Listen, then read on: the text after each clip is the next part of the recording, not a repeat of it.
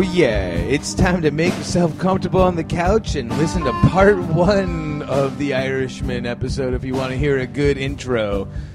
Because on this episode of Geeked Up Presents Netflix and Chat, we watched The Irishman Part 2, the actual review. Yes, and this time we actually watch it. I guess that guy right there is the, uh, the, gobble to my goo, Liam Whalen. Again, there was a better one in Part 1.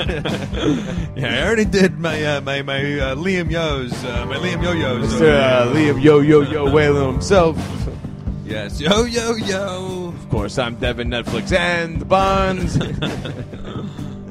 Welcome back to uh, the Irishman episode. This is part two And things are getting dramatic because Robbie Robertson is in the studio, Andre Dobby style, playing uh, organ for us. And yes, the theme to that catchy song, or the title of that catchy song, was called "Theme to the Irishman."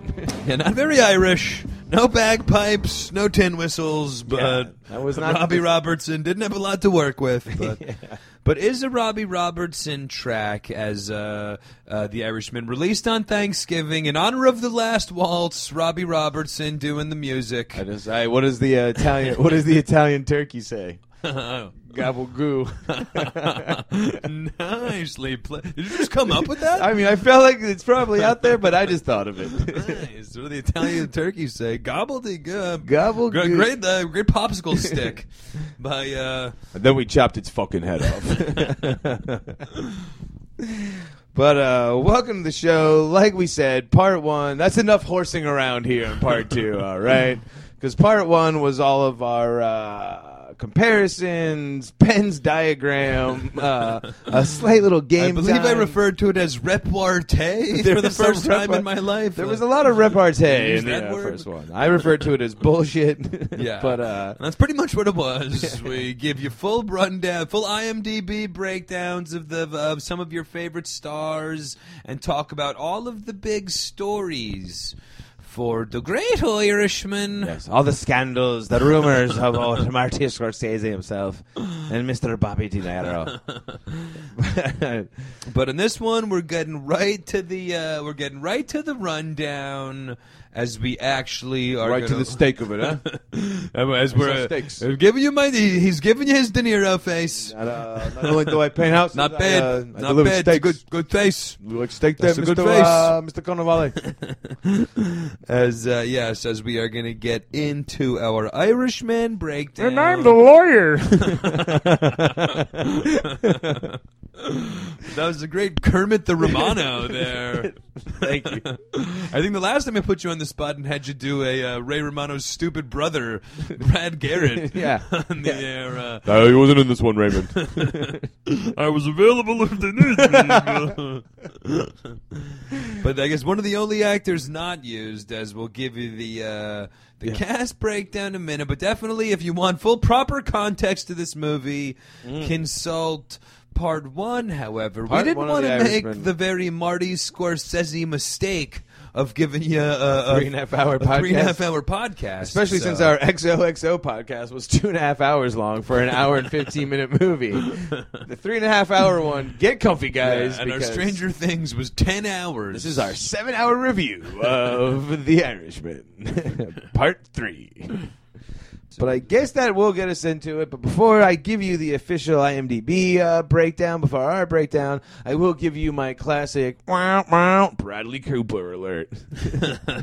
because in this episode, there will be spoilers. Bradley Cooper does die at the end. All right, yeah. The first one, the uh, part one, no Bradley Cooper. Yeah. uh, was uh, a Bradley spoiler free alert. zone. Yeah, because there was no spoilers. However, heavy spoilers here in this part number 2 Mm-hmm. So if you haven't yet watched The Irishman, now's your chance to press pause.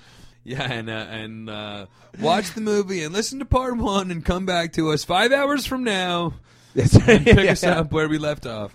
You're Although, like I pointed out at the end of the last episode, you can do that on any one of these episodes, folks. You can just press pause Yeah. and come back later. We don't need to make two parts. Yeah, the second we make the announcement. Yeah, yeah. Or just uh, stop The listening. Big LW Corny Sports Summer Preview, four hours, folks. Yeah. Me talking sports. One goddamn break. break on your own. Impressive, man. Break on your own goddamn discretion. That's uh, no guests. we won't be doing that here, but we will be talking The Irishman. And here it comes the official IMDb breakdown of The Irishman. Rated. Now, here's a fun game we like to play. What do you think this one's rated? I mean, I gotta go R on this one. It's the, uh, uh, I guess, the old Netflix and chat joke that every movie seems to be a TV MA on Netflix. This one is- this one being such like a mainstream. Although it was in Netflix production for so long, Mm-hmm. who knows? They might have TV made it. You're going R? It's I'm actually uh, TVLMAV. No, I'm just kidding. It's R. Okay. it's rated R. All right, Uh, a traditional R rating for a very, other than the Netflix release, a very traditional. Imagine if it wasn't. though. Imagine if they made like a PG-13 version of this movie. We're really, besides Well, the they could have cursing, went a little bit more edgy and gone. yeah, TVMA, like it wasn't very really. violent. Like besides the cursing, like I mean, they were painting some houses. there was no tits, there was no uh, Yeah, really no nudity, I guess, but uh, synopsis. Oh, I guess it's the runtime we've talked about it a bunch, but three hours and twenty nine minutes. which is one of the headlining headlining stories about this movie. Mm-hmm. Three and a half hours, a very Scorsese like, however. As he loves a long movie, much like my podcasts, always way fucking longer than they should be. The so, uh, synopsis of The Irishman is a mob hitman recalls his possible involvement with the slaying of Jimmy Hoffa. His possible involvement. well, I guess that is a thing that we'll get into because there's a, there's a, there is an allegation that this guy's just full of shit in all of his uh, his take on True, things. true. Because I guess it is kind of like as well. We joked around in part one about how this movie is uh, uh, p- uh, continuing in our uh, time loop trilogy of American history gangster movies. Mm. As we started with the Ridiculous Six and the Wild West, and then went to the Highwaymen in the 1920s. Correct. And now this is like a 1950s starts Yeah, through yeah, the you know I guess 90s Yeah, he fought in World War. II, so yeah, yeah. So that's kind of like the time era, but kind of as well like Highwaymen. It's also another movie where it's more. It's like the Irishman is De Niro's character, Yeah. who's the guy that ends up whacking Jimmy Hoffa. Oh, where Bradley like Cooper. the- yeah, I guess right off the bat, like, Yeah, I, like yeah. we warned you, it wouldn't, it wouldn't take you long. But But you're right. It is through the But, eyes of uh, like it's not like a Jimmy Hoffa story. You don't even see Yeah. Al Pacino in this movie until like an hour into it. Because, yes, like, exactly. It's all about uh, and as old much Frank as he's Sheeran. really the main character, and it's like the driving story is Jimmy Hoffa, it's really Robert De Niro's character's movie. and I guess that'll really get us into the cast too. But before we do, what do you think the? Uh, there's another one we like to guess, but this one is a little different than our usual uh, IMDb movie. But what do you think the Rotten Tomato score on this one was? Oh, interesting. Well, we always give you the tomato, Yeah, uh, yeah, the yeah. tomato meter. I totally forgot about that one. Very interesting. Now, I'll give you. What I'll give you a clue. Tomato Public. I'll give you a clue. This is an Italian movie. We only use the freshest tomato. yeah, I know. Mama's. What's the Mama's gravy meter on this one? You think this is? is it an Olive Garden Is it or is it a? Uh, A mama sauce. This is this a grandma sauce? Uh, yeah, you calling it a gravy or a sauce? I'm going. I'm going ninety. I'm going ninety percent. All right. Uh, I'm going. The tomato public loved the Irishman. However, not better than. Uh, not not not not better than ninety. Not better than ninety. Critic score ninety six percent. Okay. Wow. Freshest tomato. Audience score eighty six percent. All right. All right. So we like to I'd say go by we, the audience uh, because average out at ninety. The critic score of the Ridiculous Six was a big Yeah. fat goose egg. We've officially ruled out critic score after their uh, and I think the audience score was like forty three percent. a much more accurate. Markup, yeah. Yeah. and a correct rating. Exactly. Bang on for the public. And uh, I say the audience score of eighty six percent is uh, a little closer than uh, you know, uh, a little closer. But here comes this crazy cast coming in the uh, we'll say we'll say it, uh, the top top of the cast list. Uh, Robert De Niro as Frank Sheeran. Then of course everyone knows this as the Jimmy Hoffa movie. So Al Pacino's playing Jimmy Hoffa. We got Jimmy Joe, Hoffa. Joe Pesci is Russell Bufalino. Russell Pepperino, you motherfucker. I'm gonna give you impressions along with everybody. Harvey Keitel is Angelo Bruno. hey, I'm Angelo Bruno, uh, and I've got a mustache in this movie. we got uh, Ray Romano as All right, Bill yeah. Bufalino. You do the Romano. I- Bill Bufalino, uh, but did you do it? but did you do it? Uh, Bobby Cannavale is Skinny Razor. um, then Anna Paquin is older Peggy Sheeran. Stephen Graham is Anthony Tony Pro Provenzano. Um, He, you may know from Boardwalk Empire, uh, uh, plays a, an, an for sure. amazing mafia Al Pacino. character. He plays Al, Pa- He play- uh, Al uh, Capone. He plays Al Capone. he plays Capone in that. He's doing a good job. By the way, that guy, he always gets case, uh, Boardwalk cast as a gangster. He's a British dude, that guy. Is he? No way. Yeah, yeah, yeah. That fucker. Fucking I- right from London, ain't he? Go to Peaky Blinders, you fuck. I thought he was Yeah, from get out Chicago. of here. I guess that's why he was doing a Chicago accent for a guy from Union City, but uh Exactly. I learned one fucking gangster accent for this goddamn career, and I'm going to refuse to talk like I'm from Jersey. Doing a lot of accents in this. uh, Although so do we. in a, uh, not even uh, Kathrine Narducci though plays Carrie Bufalino. Well, you got to give her a mention. She's in uh, Sopranos and a lot of. Uh, yep. she's always the gangster's wife. Even then, they break her down as like she was like mobster royalty. Uh, who else we got here? Jesse Plemons is Chucky O'Brien. I mean, at some point we're gonna have to uh, just hit the hit the the big hitters left because it's a never-ending. I'm running it down list. to like the last ones I know because Dominic I mean, we got a couple of the comedians. Domenick Lombardozzi is Fat Tony Okay. Salerno. The reason I mentioned him is because he's from The Wire, Wire, yep. and he's also Vince's buddy on Entourage. He's like Dom from the Wire. Dom- yeah, he gets Of- me- he, of course. he gets mentioned, dude.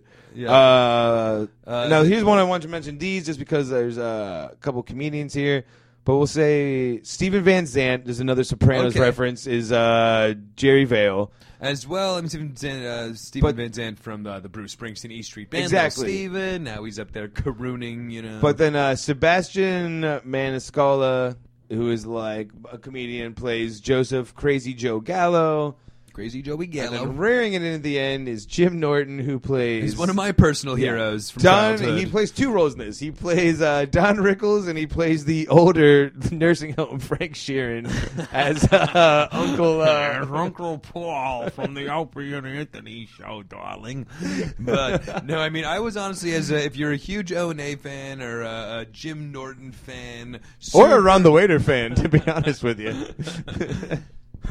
But yeah, super excited for uh, the Jim Norton uh, cameo role as Don Rickles, as, as we'll get to. Yeah. As well as Sebastian Maniscalco or whatever got a lot of pub. I'm not familiar with him at all uh, as a comic. I guess he's got a huge like Italian American fan base. That's why I love him. He's uh, speaks to me. He was first thing I ever saw him in was that uh, Vince Vaughn Wild West comedy tour where it was like Bret Ernst and Yeah. like three other guys, but at the He was time one of those he three. cries a lot in the end because he's like, "I'm still a waiter. I got to go back to my day job." at the end of the movie, like I Okay, guess he still was, but now he's uh, know, Now again, he's- like I mean, if who you're knows not if he's- much like Jeff Dunham and puppet humor. If you're not like a 60 year old Florida retiree, you're probably not gonna think Jeff Dunham's funny. you're not gonna think, uh, yeah, it's niche comedy for old Sally Ex- Mascalano. exactly. family oriented Italian. Uh, uh, And then they ran out of bread. like, all right. But then, other than that, of course, you got the big heavy hitters. But then some other real mobster uh, uh, care, uh, uh, uh, turning into like real returning contemporary mobster characters. Bobby, uh, Bobby Cannavale Mm-hmm. uh, always seems to kind of wind up in like new age mobster movies. yeah, we had that big breakout in uh, Boardwalk Empire, yeah, of course, which was like Boardwalk the, Empire guy. the role he was made for, man. He was just crazy, like crazy good in it, man. yeah. Amazing role. He's also in uh, a good role in uh, Motherless Brooklyn. That's out this year. Another kind of like For uh, sure. t- period piece. But in this movie. too, like this is a weird thing with Scorsese. He's like, and again, I guarantee Bobby Cannavale looked nothing like this guy in real life. But like Scorsese was like, you gotta make him have the weird bald head. It's like, why, dude? Like. much like uh, Robert De Niro's piercing blue eyes in this movie. Like, Well, that was just part of the CGI we got into earlier, and I guess Yeah. we'll get into a little bit later as we give you the rundown as well. It'll come up again, Mm-hmm. but uh, uh, yeah, definitely a interesting between the blue eyes and the de the de aging, uh, uh, its own story in its Yeah. own right there. But really is. a little unnecessary on both, I suppose. Yeah, I guess the course to round this out then is directed by Martin Scorsese. is the uh, IMDb official breakdown of The Irishman, The Irishman, The Irishman. Oh, the Irishman. But this is now our official breakdown of said the titular Irishman. The Irishman, a more Italian American Irishman uh, accent. Again, I These can't join the fucking mafia because I'm bastards. uh, I'm super Irish, super duper.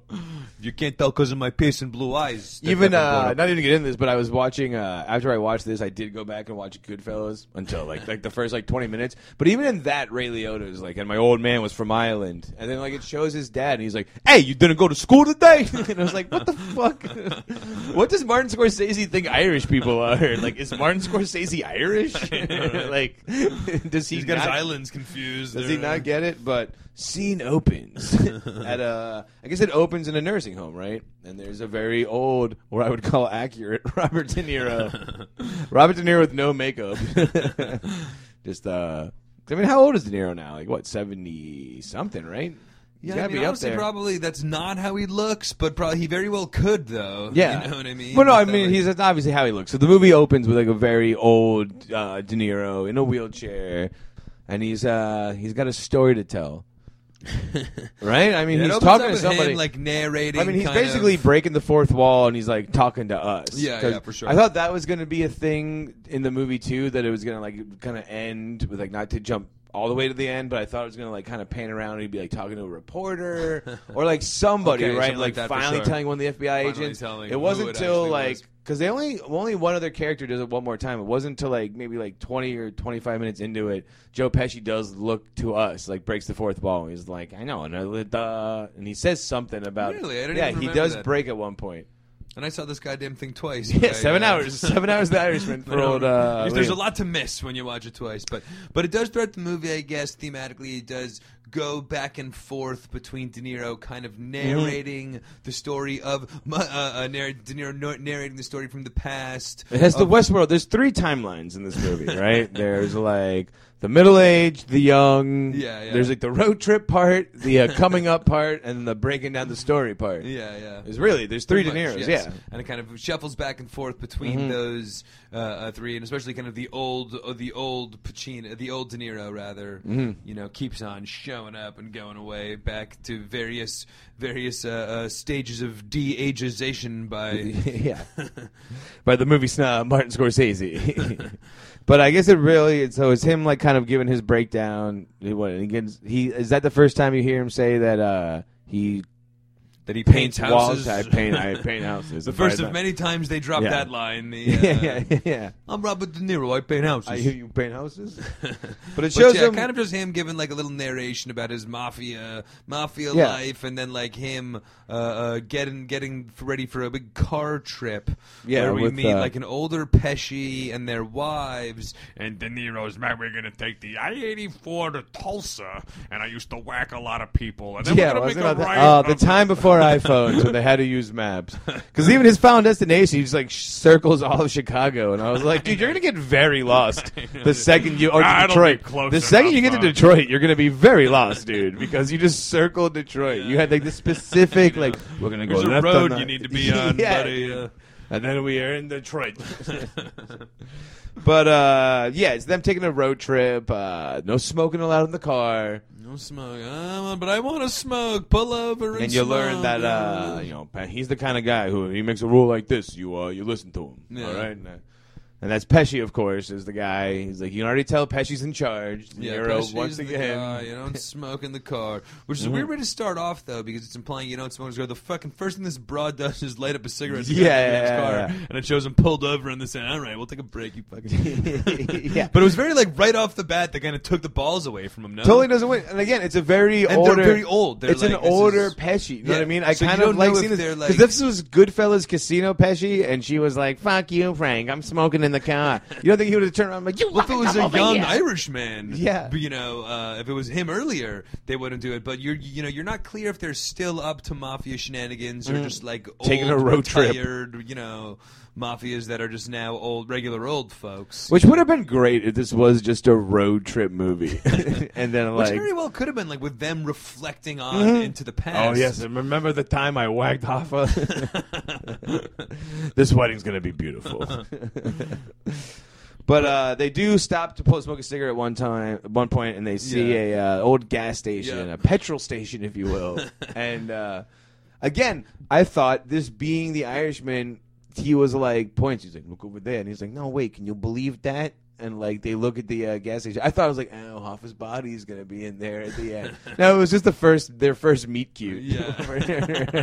like it really was. Yeah, no, and it again, was. there was What such a very like a, charming a random Pesci scene helped where him out with a tool with his timing belt. yeah, now it goes back to like young De Niro, where I guess he's like driving. A, young- truck driver at a for the young union. Age Pesci, and this was the first de-age. But again, this is the de aging. This is them at their youngest, right? the, their their absolute youngest. they go to several stages of de-aging. This is one. their youngest, where they meet, and they still look like fifty-year-old men. like they don't look like kids in their yeah, twenties. no, for like sure. It's very They like de-aged him down as much as they could, but still, you Yeah, know, it's like how old are these guys? 137 when he died. Like these are old men from the rip. But anyway, if you look away from that, yeah, his truck breaks down. He's uh, trying to fix his truck. Pesci comes over there and is like, uh, "Wiggle the screw," and then the truck works. And that's how I know this guy owned the whole highway.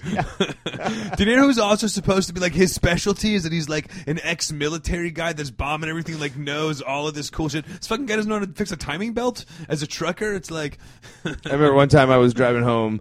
This is my early twenties, but I was kind of, I was kind of drunk, and someone was pulled over in the road, and I pulled over and asked if they needed any help, and they were like, "Yeah, we do," and I was like, "Ah, "What am I doing?" like, I can't help him. I have you, do you need, need jumper cables? They're like, no. I'm like, all right, well, there's about I don't all have of my those knowledge. Now that you Yeah. mention it, then he threw a Slurpee at him and pulled But off. little did I know, I could have just walked over there and been like, that thing's loose right there. Try it again. All right, kid. Now you get out of here. no, I thought I knew that man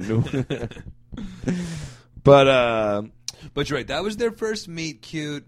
Yeah. like Devin says, and it uh, uh, Pesci owns the road and the town, and then uh, uh, I guess. Mm-hmm. but they don't even really uh, meet again until a little bit later because then Pesci meets Bobby, uh, what Razor Blades, like. well, it was what a pretty early. No, no, because it was. Uh, Because he doesn't meet him again until Ray Ray Romano gets him off for stealing the yeah. steaks. Because, yeah, and then he was his cousin. Which is like also the most hilarious scheme ever. Like he meets Bobby Cannavale, and he's like, "Oh, you like steak? I can get you steak." And uh, just kind of says a little heist with the union that he's like stealing steaks. And then one time they just take it too far and take everything. And it was like it wasn't even like, "Oh no, tell him this." He's like, "Yeah, I don't know. I mean, it's a truck. What I got here was uh, I thought there was. What do you want? I'm just as surprised as you. I don't know. Why would I show up with an empty truck? And that's where uh, I guess you meet Ray Romano. Then he's like Yeah, the that's union kind of lawyer. Like, they do like a little like shady De Niro. There's there's a lot of montages in this. Mm. Uh, uh, for a movie that's three and a half hours, they're still cutting it down from fucking. Yeah. there's like all, but they kind of give you a feel that De Niro is like a shady, But again- union trucker. That'll be that one of my then, first uh, points of like confusion in this movie because like it wasn't until like he like got like Ray Romano broke it down for me. I was like, oh, was that what was going on the whole time? Like I was trying to figure out like were they like killing people in the trucks because it was like he really just stealing steaks? Like Yeah, no. what's going on here? Like why is money sure. getting passed the around? high Yeah. end uh, beef trade. yeah. That's how I got my start. I stole steak. I mean, and he did it in the most smooth fashion. Remember the one time he just like took all of the tags from one side Yeah. and like fucking cartoon like Yeah, moved- him over yeah. and like walked out like, well, problem solved. They took it too far and just showed up with an empty truck. Yeah, then cue Bo- Bobby Cannavale just crushing a steak. Like, all right, kid, you're gonna make it in this business. yeah, but Ray Romano is like the union lawyer. He gets him off, and then lo and behold, he's also he takes him out to a restaurant to celebrate because uh, De Niro doesn't you know rat on anybody. Yeah. that else is involved in the scheme. So that's all it takes to get in the mafia. Much like I've learned that in Goodfellas too. If you don't say anything, you're full fledged. You're a full fledged member. Crime one because that's really what Always De Niro keep your mouth does. shut, never rat on your friends. Because really, he like just does a rat for stealing steaks, gets off, then meets Joe Pesci again, impresses him by speaking Italian. He's like, "Perfect, I, uh, you kill people." it's like, I mean, I was. It's a pretty big jump from stealing steaks. in a very what was first of many for me just a very kind of cheesy them trying to hold on very strong to like keeping a mafiosa tone when they were speaking Italian. even to the extent where if you noticed in the piano there was like bad italian like uh, violini kind of music playing the godfather theme it was such an ode to that scene in the godfather where they were like breaking bread speaking Italy, speaking Italian. yeah there was like a cheesy italian restaurant version of that song Yeah, going yeah, I'm from Sicily too. It's like, oh, these fucking 80 year old guys so happy the other one fucking speaks Italian. And it's like, "Eh, we need a kid like you from the war. fucking, but it was very, you know, at that point, it's a little in my book like. You know they're they're they're they're they're grasping at these mafia straws, kind of. yeah, no, no, Twenty minutes into this three and a half hour movie, so for sure. And that's one of those things where it's either that took too long or it wasn't quick enough. like, if we're gonna do this, let's do it because there's a, like a lot of like breaks into it. Like then he meets like. I mean, I'm kind of missing some points, but when like, when he meets the waitress and he's like, "And that was my wife," and I was like, I "Wait, know. I'm very confused here. Like, aren't you already married that with was kids?" very confusing, and they And never really explained which because he explains stayed- his wife literally- first Devin's when they not- first go on the uh, road trip. He's like, "This is my wife, Angeline. I call her Jeannie." And then like, then it shows that he's married with kids. He's Yeah, like, they then showed I the- met Jeannie, and I was like, "Wait, I thought They Jeannie." show the traumatic scene. Actually, we brush over the traumatic scene where he like uh, uh, beats up the grocery store attendant in front of his daughter. Yeah. which like really sets the Yeah, tone. okay, there. But, exactly. like it sets the tone that he's a pretty you know like like a, a rough guy, but a family man. He's working as dad. like a you know Yeah. doing bad things for the trucking company to support his family. That's right. And He then does. he literally though, well, Devin is right. Like uh, he just turns a corner and he's like, "I guess there's no good time to uh, leave your wife." Yeah, but yeah. that's when I left mine. And then just like they never pay reference. They'll No. show him with the family and the daughters, but don't pay reference to which So wife is which. There wasn't even And like now a- he's got three daughters. Of one's blonde. It's like is that from a different wife? Why Who are they all? It's just very. there should have brushed been at least over. one scene where like he Yeah, comes like I said, and she's for- like, "You're a bum, Frank, a bum." like, all right. Yeah. So his wife's in. Like I said, for a three-hour movie, lot totally yeah. left to the. Uh, Hi, I'm Ann Jeannie. I'm gonna call you Jeannie. Ooh, I left my wife that night. now let me dip my bread in this glass of wine. But then it kind of, I guess, gives you a quick, like, you know, uh, uh, on through a feel of of more De Niro turning like shady union guy. He's involved in the linen bombing, Mhm. all right, where he like bombs out some uh, uh, dry cleaning warehouse that winds up to be on Keitel's turf. yeah, because uh, Whispers gives it to him, not the Whispers you know. And I guess another thing I should point out though that I did like was that like when you meet every one of these characters, a quick like uh, text pops up above Okay, them great call. and shows like how they all got killed. That's true. and every one of them almost got killed. for sure, for sure. It is, and that I guess it really is thematically another part of this movie that it is, you know, docudrama style. No, for sure. It is not a casino Goodfellas like, you know, uh, a fictional mafia tale. I guess Goodfellas Well, those are is a little both, and so is Casinos, all Actually, yeah, based off of real stuff. based off of real this stuff. one is But, like, make sure you knew it. Yeah, Yeah, it this like, one is like- "Shit happened." Yeah, yeah, yeah. That's a good call. And I think another reason they might have done that too is because the story is kind of in question. Like Yeah. if he, you know, For sure. talking out of his ass or. But this is definitely gives you much more of like a documented historical mafia feel Mm-hmm. than the other ones do, where they're paying like going out of their way to pay references to some of the names, Joey Gallo, Tony Salerno, like some of the famous mafia names, and Correct, the famous correct. like storylines of the time with Jimmy Hoffa and everything like that. Keitel, where- Pesci, so it is a very De Niro, Pacino. so it is a very cool and you know like appropriate way that they give you those title cards and fill you in on Mm-hmm. the info as you're going. You know, gives you the more like docu style feel. But uh, Yeah, they no, for they, sure. they run through De Niro like turning into like turning more and more into mafioso underling here. because when he did blow up the linen shop, that was the whole thing. The one guy uh, turned him on to it. Whispers, the other guy from The Sopranos. Okay, yes. And he was like, "Didn't know I can give him the money back. I can." Uh... And I like that scene too, where Harvey These old Keitel, Jew broads are like, open up a laundry on my turf. They're anybody could have played that role And uh, you know, again, it's just because it was the Scorsese everyone's back together thing that it was Harvey Keitel playing. Yeah, yeah. By the way, two of which these three people were in Adam Sandler movies. You know what I mean? Al Pacino and Jack and Jill and Harvey Yeah. Keitel. That's what I see when I see those guys sitting around the table. But uh, you know, you don't realize what a good friend you have because I guess that's the first time you really see De Niro kill somebody is when he kills Whispers. Right after that, Okay, yeah, because yeah. he like walks around the corner. He's like, "Oh, I don't know if you're coming from this way or that way," and Yeah, then he was just like. And he always looks very unnatural shooting in the movie too. He's always just like bang, bang, bang. like he's very just like shaky about it. Yeah. Like it just Very always seems stiff. He doesn't but also, you can kind of think that like anyone could have killed anyone back in the day because all of its all those portrayals are like always seem that Yeah. easy. Where like what, a, what, a, what an expert hitman! You just walk by and, like, walked pop up to him up. on the street, Yeah. shot him in the face.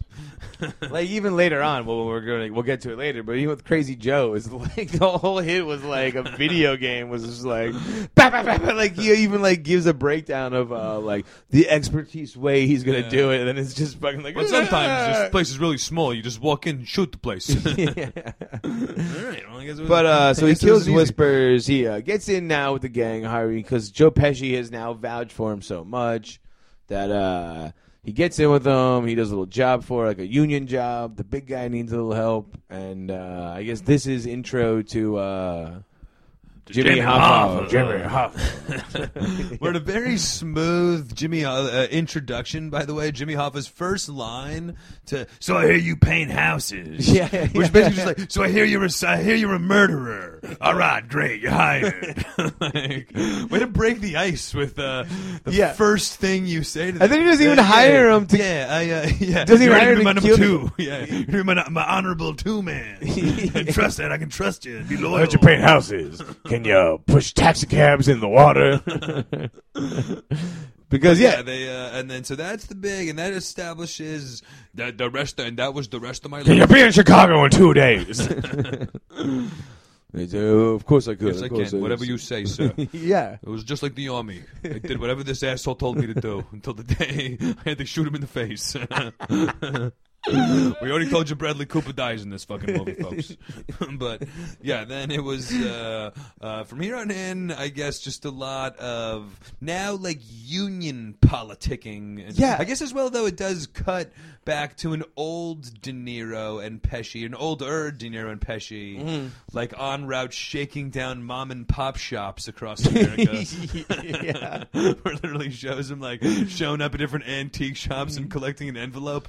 Yeah, and like none of that really played out. Even like No, Pesci, for like sure. telling the guy, "Your son's kind of a uh, fucking asshole," and it's like, all right, but like, And again, wasn't it just kind of embarrassing to see like the old eighty-year-old Pesci going in? You know what I mean? Getting this, getting the envelope of you know. no, for sure. The, the uh, glove compartment full of envelopes. Yeah, he's, like, still doing from, like- runs. I know. Like- like, give it up. I don't know the levels of captain in the mafia, but I can't imagine he's on the upper echelon of them. If he's still doing from Philadelphia to Detroit, fucking Yeah. pickups. But I guess he's. Uh, uh, so you don't know though how into the mafia he is. You're, but you're getting the feeling that they're establishing he's still obviously, you know, despite an older guy, he's not retired uh, uh, just yet. No, not yet, not yet. And he uh, doesn't smoke in the car. He doesn't fly. he's doing mafia pickups. I guess it then goes to more of like De Niro, flashback to De Niro, really working hand in hand with Pacino.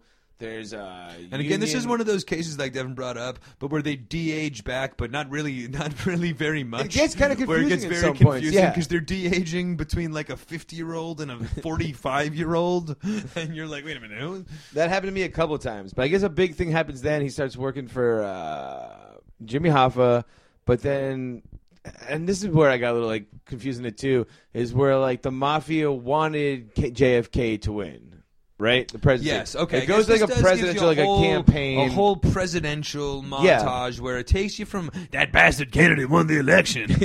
now he's gonna be after my tail. yeah. and then a whole montage about like regular politics about he appointed Bobby Kennedy to be the Attorney General of Chicago after. But there was the whole thing too with oh, the And this was mafia another, like, where wanted him to ode- win but like Hoffa didn't want him to win. Yes. Well, I Because, think it was like, the mafia. Yeah. The mafia contributed for him. Yeah, the mafia like rigged the ballot so they win the. And this was another case where it was they they just it was they went out of their way to include a lot of very like stereotypical mafia famous- fairy tales, exactly. Because like With oh whole well the mafia Chicago- killed JFK yeah and, and- well also the Chicago dead people voting the stuffed ballots Yeah, yeah, It's yeah. very famous. Well you know Chicago the more dead people vote but the whole living. thing too that And, like JFK had JFK ties to the was- for mafia sure. and like they're like that. we no, no trust me they know why you want us to get when they even had that weird scene where like it just like panned to like a Florida beach house and there was like a 90 year old man and it was like JFK's father. And it was like what the fuck? Like who cares? Yeah, yeah. died as an old man in his backyard yeah but so yeah but he then appointed Well, 'cause uh, he was the Bobby guy that- Kennedy yeah yeah and uh, now we get to really do some more voices. he pointed Bobby Kennedy, yeah, and uh, he was going against the whole union scam. Say which- chowder. Say chowder. But yeah, he's, so Bobby Kennedy is you know trying to he's breaking his balls on the on the union racketeering that's going down. which I guess whatever. like what's racketeering? like I don't really get it. I'm like, why is the mafia so involved in unions? It's one of those other things too, where like I get there's a reason because probably it's just why. like, I just it's an easy way for it. like money to get washed, I think, It's and like like, different unions, yeah. people to get jobs they don't need to show up for that are on paper high level jobs. He's the he's No, the gotcha. he's the union rep of this place, although he's never been to work there. Yeah. He's collecting like three hundred thousand as all these benefits, and then you pull all these strings to get like it's like the whole you know a, a lot of the No, I get it now. a lot of like the New York mafia and like the Javits Center and building and like and stuff like that is all big mafia theoretic, you know, Yeah. th- throughout fairy tale, like you said, like big mafia contracts and stuff. Gotcha, Real gotcha, estate gotcha. in Vegas and all that kind of, which is in this basically, it's they've gotten this huge. The uh, Jimmy Hoffa established this huge union that had this big, huge, powerful pension fund of all the union members' money, and then essentially they just gave it out to different mafia people Yeah, on big- loans, where it's like they're getting a million dollars from And it this. doesn't track back to the FBI. to Yeah, exactly. different things and stuff like that's the big racket that they're breaking his balls over. That's what I thought. I just wanted to see if you knew exactly uh, what racketeering like- was. Yeah, and I believe yeah. Cool, cool. One more. que- What's the mafia? Hey, those uh, that doesn't Hey. exist. That's never. That's a myth. That those assholes will tell you. One time I went to the Mafia Museum, by the way, in Manhattan. Just a uh, uh, unrelated. Or I guess and you walked in. There's this one Italian guy. Nothing to see here. Dude, it was literally the fucking the person that was our tour guide, unquote, was like a 23 year old chick that had like I guess studied the mafia in college and refused to answer any questions because there's like because of mafias like we don't answer mafia related questions. So they'd be like, so what was the story of that cool hit about the one barbershop? Oh, the living members of the Valentino are still living in New York. I don't talk about that shit. And she refused to answer any question I've been at the mafia museum. That's because it was just like, no, we don't talk. There's a thing called Omertà. Hey, be easy when you talk about it. Yeah, and it was some fucking twenty three year old bitchy girl. It wasn't even some like old mafia guy. It was some like, like um, it's called Omertà. We don't uh, talk about that stuff. it was like I fucking want my fifteen bucks back. Yeah. bitch. fucking. But I can tell you about the Valentine's Day shooting that happened in Chicago with Al Capone. Oh my god, hilarious. Uh, I guess that Bobby Kennedy's really going after him. But uh, lo and behold, and again, uh, Bradley Cooper alert. Kennedy gets shot and killed. Whoa. Uh, so Bobby Kennedy doesn't become the uh, AG, the Attorney General. But uh, another hilarious scene where he's going out there and he's like, "Oh, you know, uh, he, he's dead, and I don't give a shit." And then he sees that their flag is at half mast. He's like, "Oh!"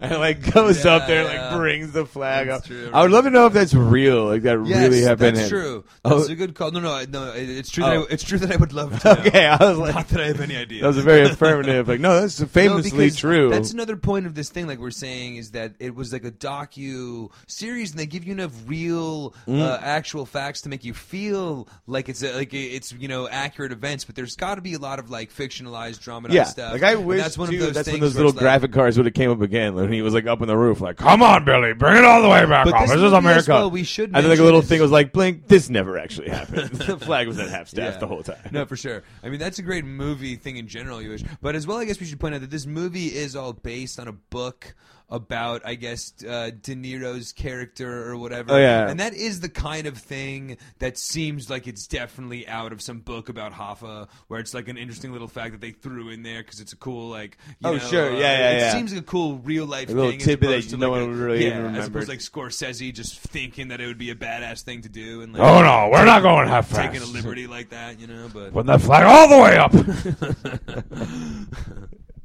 we're not going half mast. But lo and behold, Bobby Kennedy, like I said, doesn't become AG, but there's still some charges, and old uh, Pacino goes to jail.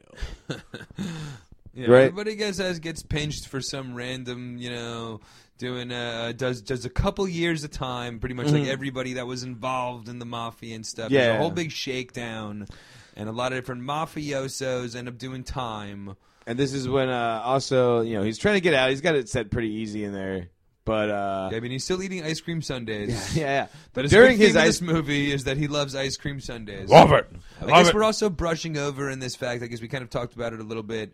Oh, the that, family? uh, yeah, that they uh, that Pacino or that uh, uh, Hoffa and Frank uh, De Niro and Pacino become great friends in this. Mm-hmm. Their families get along, and there's a whole big, in my book, weird, creepy vibe between Pacino and De Niro's daughter Peggy, who they've already established is very leery on De Niro and especially Pesci and De Niro's kind of mafia lifestyle. Mm. And then she really warms up, Especially uh, Peggy and, and Pacino, they got along great. Hey, hey, here's ice cream for me and the six. Just ice cream just for me and Peggy. can have it.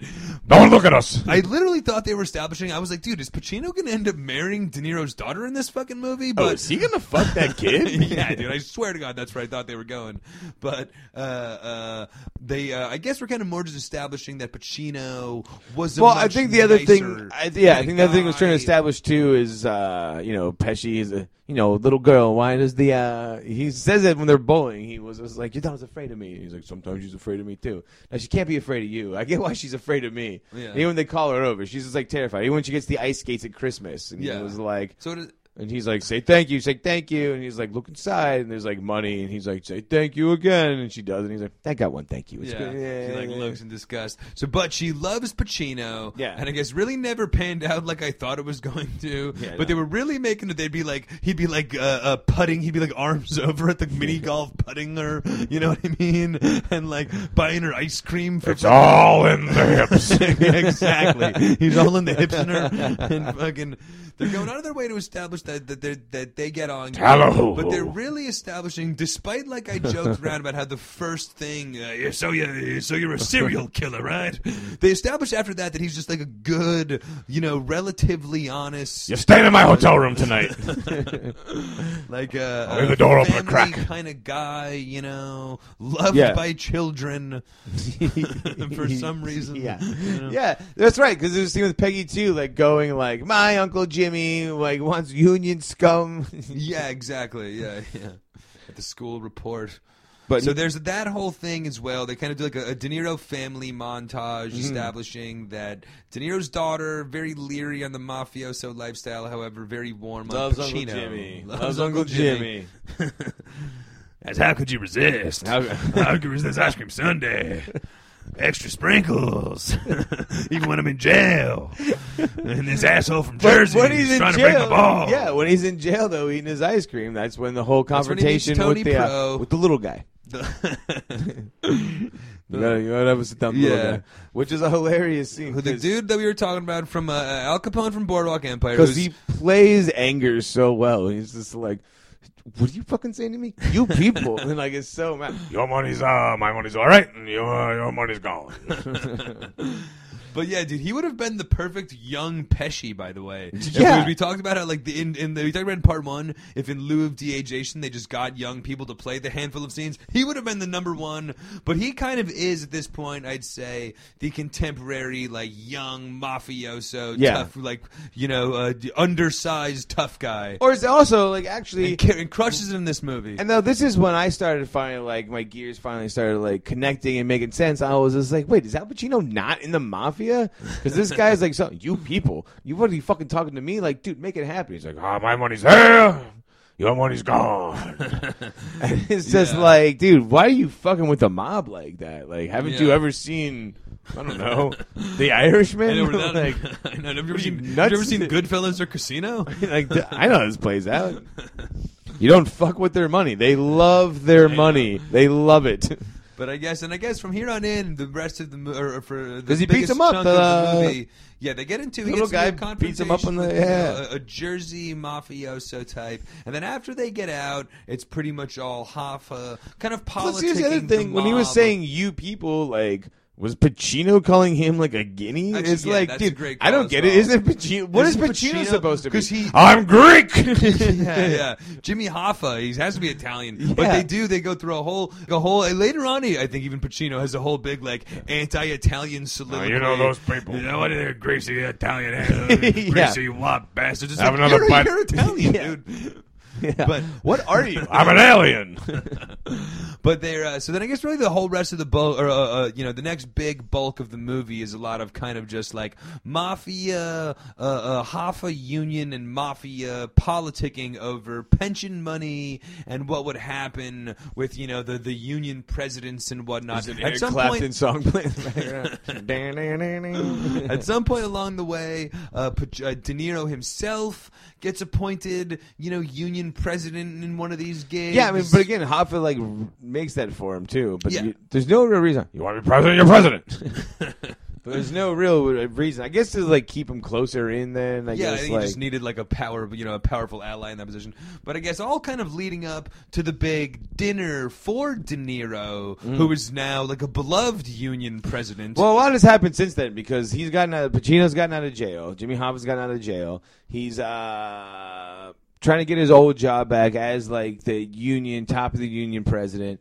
There's the new guy that they've appointed, the guy that loves to golf. That well, that was the guy that Pacino set up. That was a pushover. That's Yeah. why I wanted number two. That's a pushover. Yeah, yeah, yeah. So you get this clout in there. Then he goes to jail. Then the number two ends up giving away all the union, uh, the mafia. Yeah, money. exactly. And the mafia loves him Yeah. because he's doing other things. Why would anybody? Because now he has to meet with the little guy to uh, get his job back. Why would any of them be like, "No, of course you are always strict but uh, fair with us"? like, why this guy's like handing it out? Yeah, yeah, And like I sure. said, if you know anything about the mafia, they love their money. No, for sure. They love well, I think that was the it. whole thing, and it was just like really establishes in the movie that Hoffa had every chance. He knew that he was fighting the mafia, but it was kind of just like an ego Mm. An thing. ego, he like- started this union, and he kept on saying like, "This is my union. I started this union. Like, I'm not going to give it up for mafia money." But I Like- mean, also thank God. and he was also getting some legal cut of it as well. So Yeah, like, no, no, it wasn't like- him to be in charge. You know what I mean?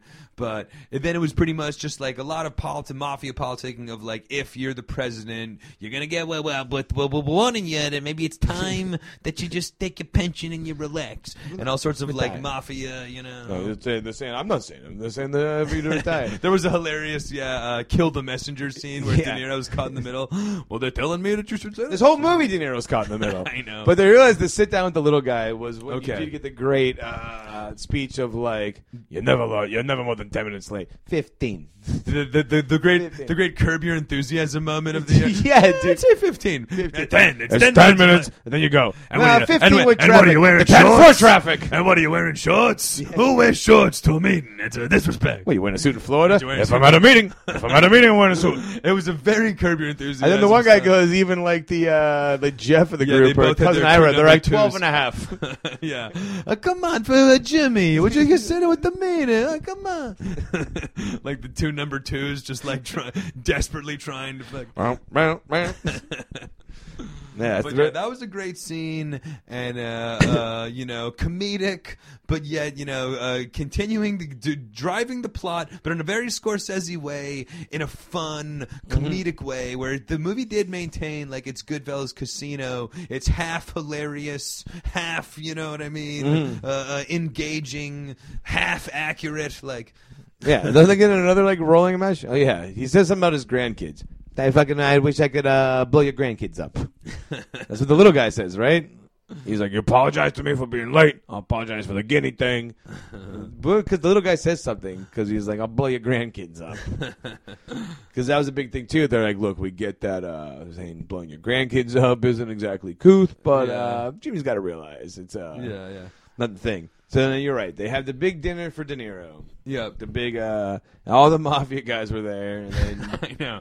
Where it was one of those like, why don't you guys just stay? Fucking go to another steakhouse tonight. Yeah. Like, why are you all sitting there angrily? somebody should not be here yeah, for real. like and where does and, robert de niro and, and we're both on the dais uh, giving speeches. So I do like think though Robert De Niro's whole like uh, you know on nobody's side.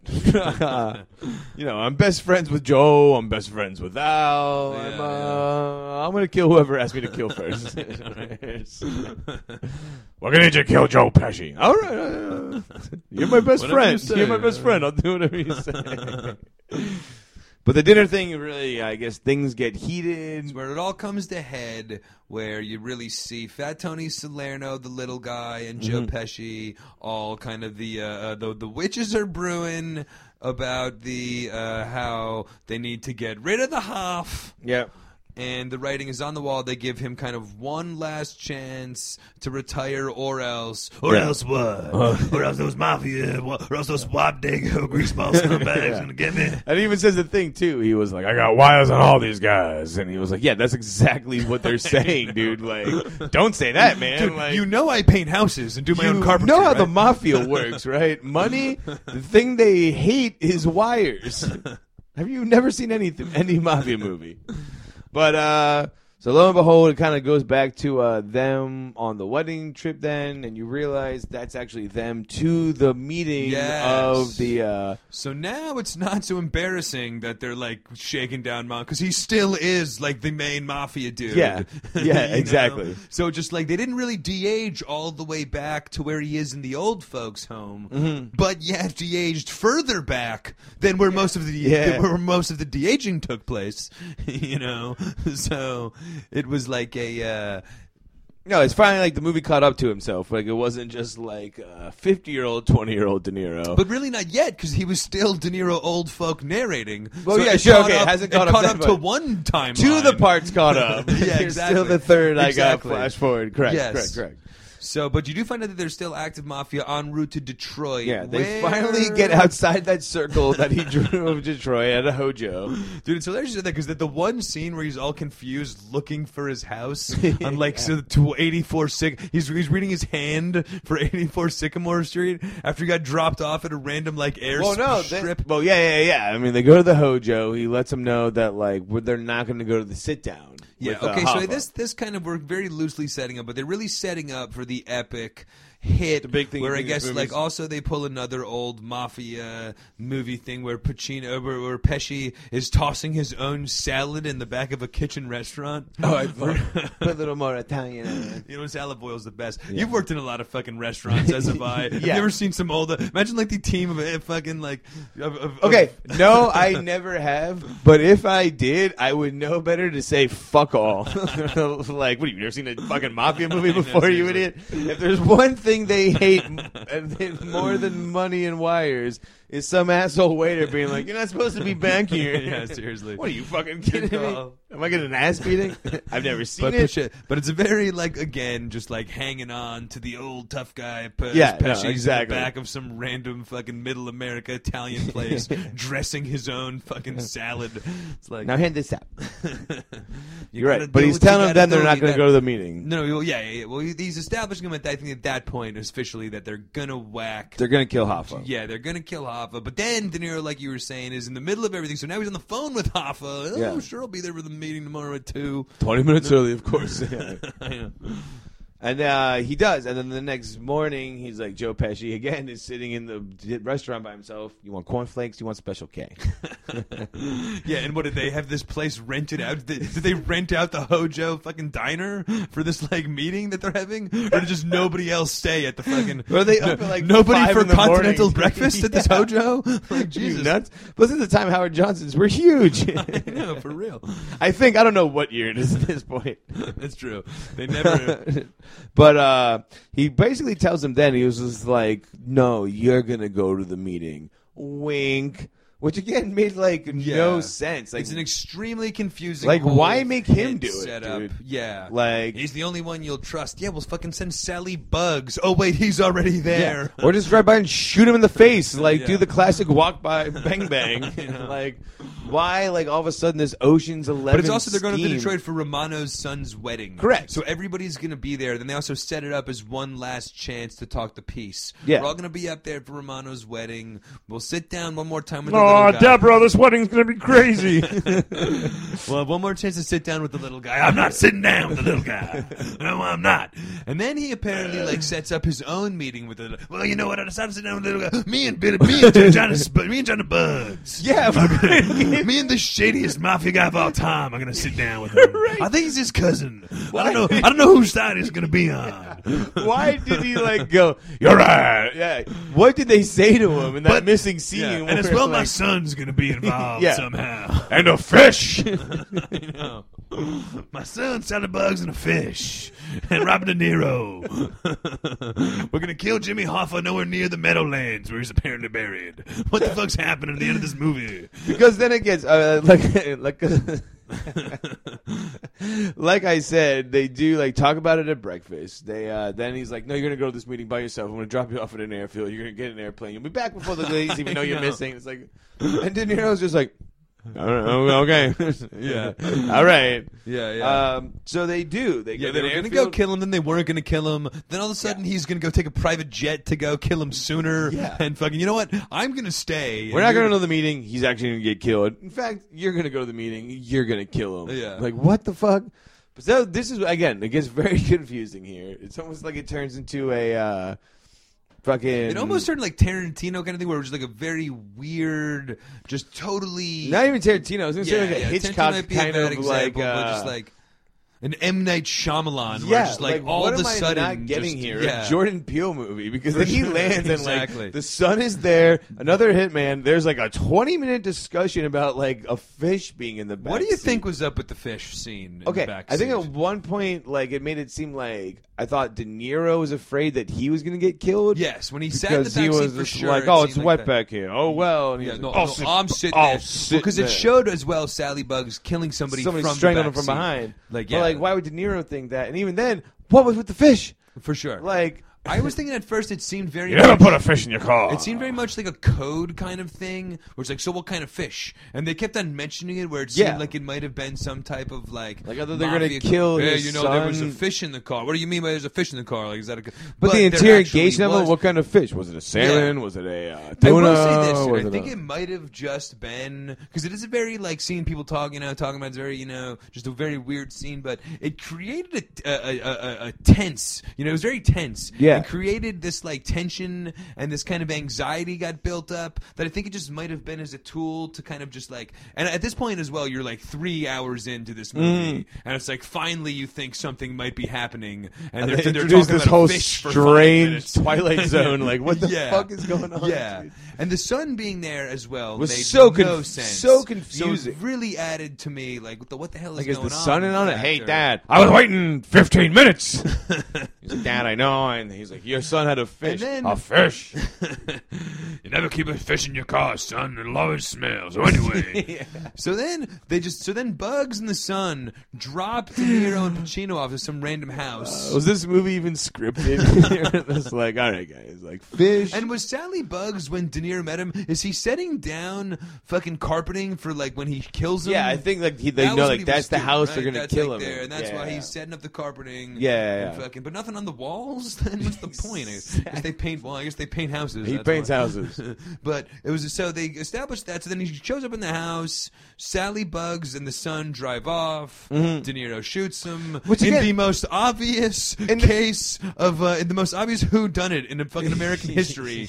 Like I don't know how has this been? Because again, for me, growing up in Jersey, I don't know what you what your take is. No, I've always heard that he was like underneath the Brooklyn Bridge Okay, or in the for me, it Meadowlands. the or- Meadowlands, yeah, yeah. th- that's been like my only context for Jimmy Hoffa. Yeah, So yeah. now for I always knew was the guy that went missing. He was like, oh, he was a mafia guy that went missing. Okay, yeah. This story is a little more disappointing than that. Because even the first time he shoots him too, and again, it's so like he's such an old man. Like he's like, all right, let's go, and then like. De Niro like has the gun. He doesn't even like Pacino doesn't see it. He's like sitting there holding the gun. De Niro's like, all right, let's. Or Pacino's like, let's go, and he like just like loose handed like, pew, pew. Yeah. and he's just like the first shot. He goes, ah, One last Pacino scream. Uh, you shot me there. I should arrest you. But I ran. As, so this is kind of to me where Run, you rush, as knife, you well. We, we didn't even mention this at all as well earlier, but there's the whole Joey Gallo scene with Jim Norton as Don Rickles, which is Oh, honestly a little bit anticlimactic for me. I didn't feel like Jim Norton did a But great again, job, unlike, uh, and the Joey Gallo scene was Unlike uh, Scorsese, we can edit the fuck out of a movie, dude. Yeah, like, sorry, exactly. Scorsese, The we Jim could have Gallo- skipped the, the Don Joey Gallo Rickles scene thing. was a great example for me. we could have skipped just the Crazy Joe. For sure. 45, you know, 40 minutes in the movie that really played no bearing on the actual plot however, was a great, like, piece of mafia folklore for them to, like, you know, pay reference to. For the sure. whole Umberto's Clam House hit or whatever. But, so is this book, that is, is this asshole claiming that he's the one that killed Joey Gallo and also Jimmy Hoffa? Yeah. Like, is that what this No, guy claims is in claiming- his book? yeah. So this guy might be this is- so then, what is he? Just a, a, is he a complete liar or like Forrest Gump? And sp- and, and also, how is he the one that got away scot free out of everybody? Like, And speaking of editing and us like talking about the things we miss in the movie, because you would think this movie ends right around the time he kills Jimmy Hoffa. Oh, no, Oh, yeah. there's still like another hour left of this movie of like the fucking postscript of like, well, we all went to jail after that, but not for Hoffa. Yeah. And then Anna Paquin finally gets her first line. Who's like an accomplished actress? Her only line in the whole movie is like, Who's Pacino's, Why uh, didn't you call? Daughter. Yeah, she's like, why didn't you call bitch. Joe? Fucking- Me. Yeah, Yeah, fucking to- and it's yeah. I guess this this is a really kind of weird part of the movie though, where I do feel like it was suiting in some levels to the what the movie was. Yeah, but I don't need to watch them all play bocce ball in jail together and like. Yeah, it's pretty Bet rough she to had a stroke and he it's was like a like- super. It shows a super old and a very like fucking buddy com film as well. It shows Yeah. like an old uh, uh, Salerno Pesci and, and the end of Jackass, pretty much. it shows them all in jail together playing bocce ball.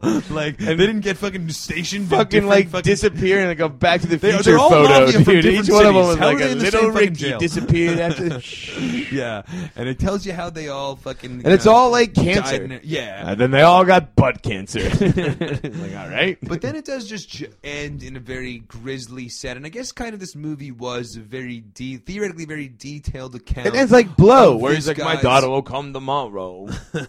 you know what yeah, I mean? like horrible, sad, yeah. but it just shows really just in sad, just very detailed the fashion how it didn't, you know, how the, his whole life sucks and it's all coming. He's like dying alone, fucking Mm. by himself, or whatever. But it really was, in, in essence, like the detailed account of this guy's life ending with how it ended. You know what I mean? Yeah. just like him alone in a nursing home. His daughter won't talk to him. Fucking, you know. Yeah, the nursing home room wasn't too you bad. You didn't really need to show it, especially after three. You and didn't half- need to show it. especially after three and a half hours. But if it was the end of like a two and a half hour movie where he was kind of going for kind of like you know The Sopranos was theoretically more about the family and like Yeah, the yeah, real yeah, yeah. world. Where this was- it was kind of going for the same thing, where just like this is the actual life of this guy. He was fucking like always getting beat on by his boss, and he's dying alone in an old folks' home. Like, was it worth it or not? Fucking like if that was the essence. But at the end, but for the last half hour of a three and a half hour movie, it's like we don't need to see the fucking bocce ball scene or the priest. No, we don't. You know what I mean? Or him still not talking to the mafia or the FBI, where they're Yeah. like, "Dude, everyone's dead." one last mafia show. And I thought that was one going to be when he standoff was with going to the be like, it was going to like pan around For and show sure. him like talking to the FBI agents, being like, "I did it all.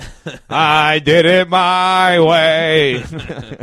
yeah. but no, nothing like that. Yeah, yeah. It was just like leave the door open a crack, just like Jimmy. and all of used those to scenes do. were very And see. sad and pretty tough to watch. And as well, I did get That the wasn't that tough. I was all right with it. No, I mean, I thought I'm aware they're I old. felt old ridden Pesci. As well, I did really just feel though as well. Did you not? And I think that they were doing this a little intentionally, but it is a little bit of just like kind of a send off to these guys like acting careers. Oh, for sure. And like age, like And that's you know, the last De time we ever worked together. for sure, and also just like Especially for Niro Pesci. as for sure, definitely for Pesci, but as well, De Niro's like just the mafia role tough guy. Like, Yeah, this no, is no, how you know. I mean, I think De Niro's got a few like- dirty grandpas left in him, but uh, De Niro's gonna make some movies for sure. I don't think Yeah. Pesci will. But it Pacino probably will, That too. was kind of the, the but Pesci definitely won't. no, for sure. But it was tough to watch. Just from that standpoint, it was like, all right, wow, this really is the la- This is how the And again, that's Pesci, probably like Pesci without De makeup or Niro- anything. That's probably how why Pesci isn't making movies. It's like that's right, uh, grape juice. yeah, I mean, in all Like, honesty, oh boy. yeah, there was uh, a sad him dumping his bread into grape juice and Gotta jail stop, Paige.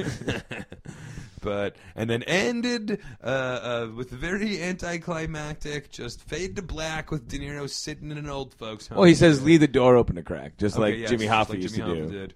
And then a title card, I paint houses for the fifteenth time. Uh, Bam, De Niro fucking- Scorsese uses that fucking line. The and that was the three and a half hours of The Irishman. and then you're just like Jesus Christ, how long? My back, my feet are asleep. Uh, But, I uh, guess uh, all in all, what were your? Uh, we'll give, of course, we'll give the big review later. But all in all, three and a half hours. All in all, three and a half hours is going to be a long movie no matter how you cut it. I mean, I'm a big Lord of the Rings fan. I remember when those movies, like the unedited ones, came out, they were like three and a half hours long. And even that was like, dude, I don't need this much Hobbit fucking lore. And much like this, that three and a half hour movie is always going to be like, Yep. I hate to say it, maybe I'd watch an Avengers three and a half hour movie, but if you kept it action packed, but that aside, man, I did find myself enjoying this movie Yeah. a lot more than a lot of the movies we've watched on this podcast, for sure. for sure, I yeah. mean, the acting is great. I like, and I'm a fan of mafia movies. You know what I mean? For sure. I like that. I mean, you know, if there any, oh, all, if there any of them are listening out there, I mean, I don't mean this offensively, but I love that hilarious dynamic and like the words and almost No, for like, sure. Just that idiocy of being- it, dude. Of just in that being world like, little for- girl, you know why the birds fly? Why God made the sky so the birds don't fly too high? Oh, Ain't that cute? That's cute. that's right cute. Ain't That's that cute. That's cute. It's just funny you know, it's a shit fun like world that. to live like, in for a couple hours. And all in all, it was definitely cinematically, it was great. An amazing job of keeping you engaged and interested for No. three and a half hours. Especially for, sure. a movie where really, like, over the course of 50 years, nothing fucking happens. They literally watched the Kennedy assassination in an ice cream shop. Yeah. And, like, you know what I mean? Like, that's kind of the essence of the movie. Sit down, your ice So cream's it's just like, melting. was there a lot they could have edited out? They really could have edited out any given 45 fucking minutes of that movie. You know what I mean? It's just like, but so, but, but that being said, all in all, it was still, you know what I mean? Really entertaining, great performances, Mm-hmm. uh, uh, definitely much higher quality than most of the shit we've watched on Netflix and chat. Absolutely. Yeah, I mean that's the big takeaway too. I think it was just nice to watch a like normal produced, not watch directed. yeah. I enjoyed this so much as I and really enjoyed only the an hour ridiculous. longer six- than The Highwayman. So. Yeah.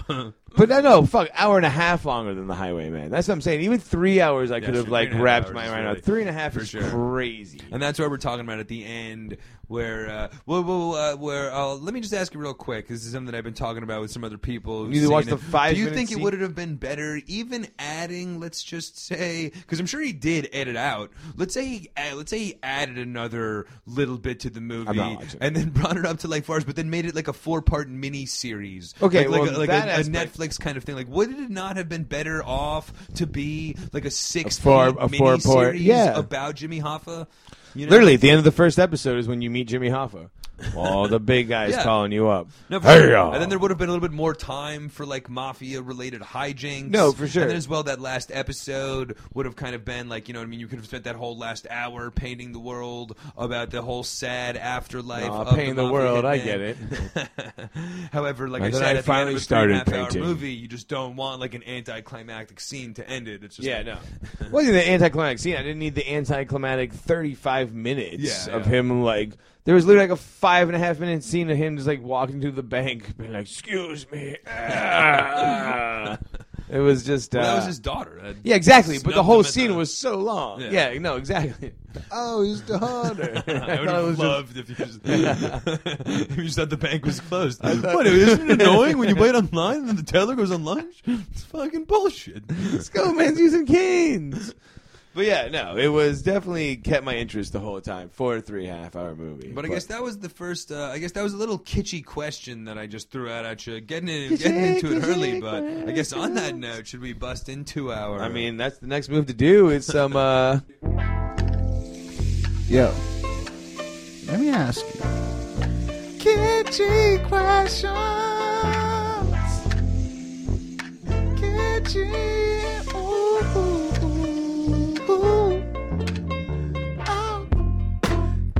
questions. Ooh, Kitschy, kitschy, kitschy questions. Ooh, ooh, ooh.